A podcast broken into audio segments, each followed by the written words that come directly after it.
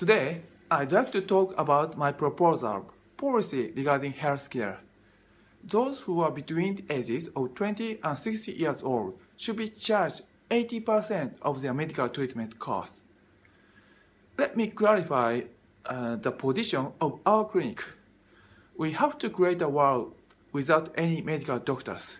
Isn't it strange? I propose this policy not to capture your attention, but to achieve your real goal. In other words, I propose this policy as a token of my resolution. Can you imagine what the world without doctors would be like? I believe we can make this dream a reality because diseases during these ages uh, uh, can be prevented.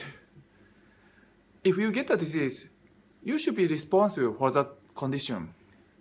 Even if you don't agree with this, it is true that the Japanese medical system is on the verge of ruin.